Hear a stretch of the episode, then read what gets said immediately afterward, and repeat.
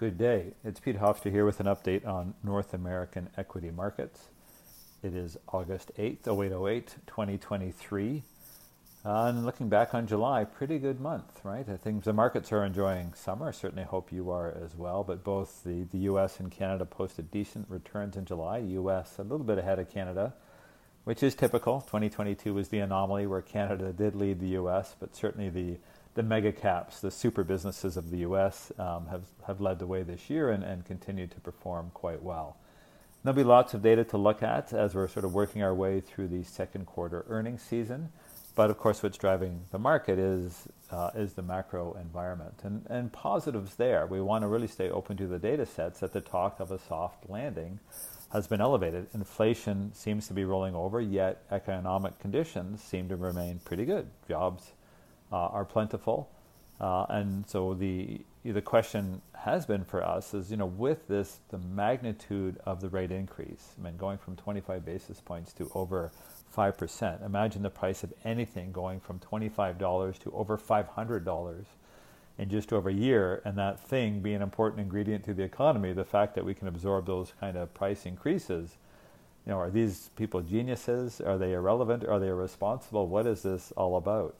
And one thing we've wondered whether, how much the rates really matter. And there's different arguments to it, but one is obviously credit becomes a lot more expensive, which is supposed to slow the economy down.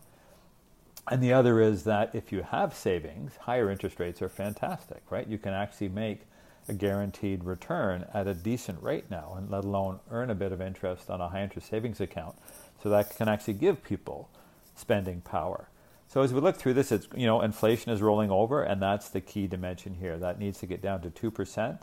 And the question is, do these higher rates ultimately bring fractures into the economy? And continuing to watch that data set closely. You get a lot of clues in places like the automotive market, where inventories are still well below historic levels as that supply chain heals, but prices are coming off for new cars and therefore on used cars. And that's a big inflationary input.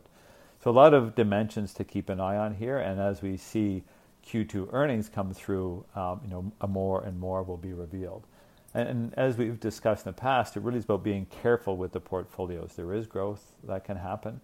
There are opportunities there. Again, it's knowing where this spending can shift, who might get impacted, watch where credit is. Again, car financing is certainly an area where we're seeing a bit of distress. So there's the yin and yang of the auto market, but those can all be symptomatic of what's happening other places. So we have kept a bit defensive last little while. We've referenced that before.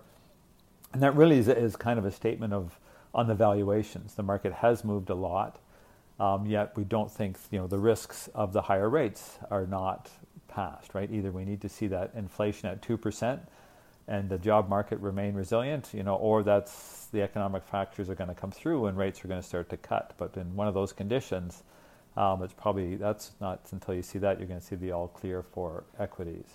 So I just pick our spots carefully. Don't be afraid to be a little bit defensive.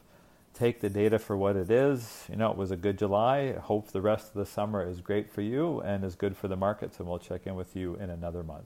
Be well. This podcast is provided as a general source of information and should not be considered personal, legal, accounting, tax, or investment advice, or construed as an endorsement or recommendation of any entity or security discussed. Investors should seek the advice of professionals prior to implementing any changes to their investment. Certain statements in this podcast are forward-looking that are predictive in nature, depend upon, or refer to future events or conditions. Forward-looking statements are subject to risks, uncertainties, and assumptions that could cause actual results to differ materially from those set forth.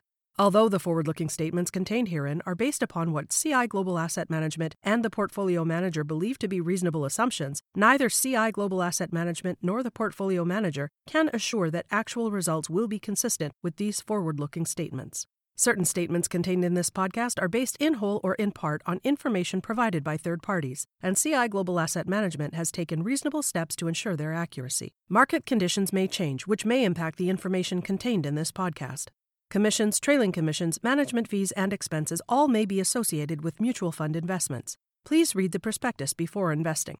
The indicated rates of return are the historical annual compounded total returns net of fees and expenses payable by the fund, including changes in security value and reinvestment of all dividends or distributions, and do not take into account sales, redemption, distribution, or optional charges or income taxes payable by any security holder that would have reduced returns. Mutual funds are not guaranteed, their values change frequently, and past performance may not be repeated.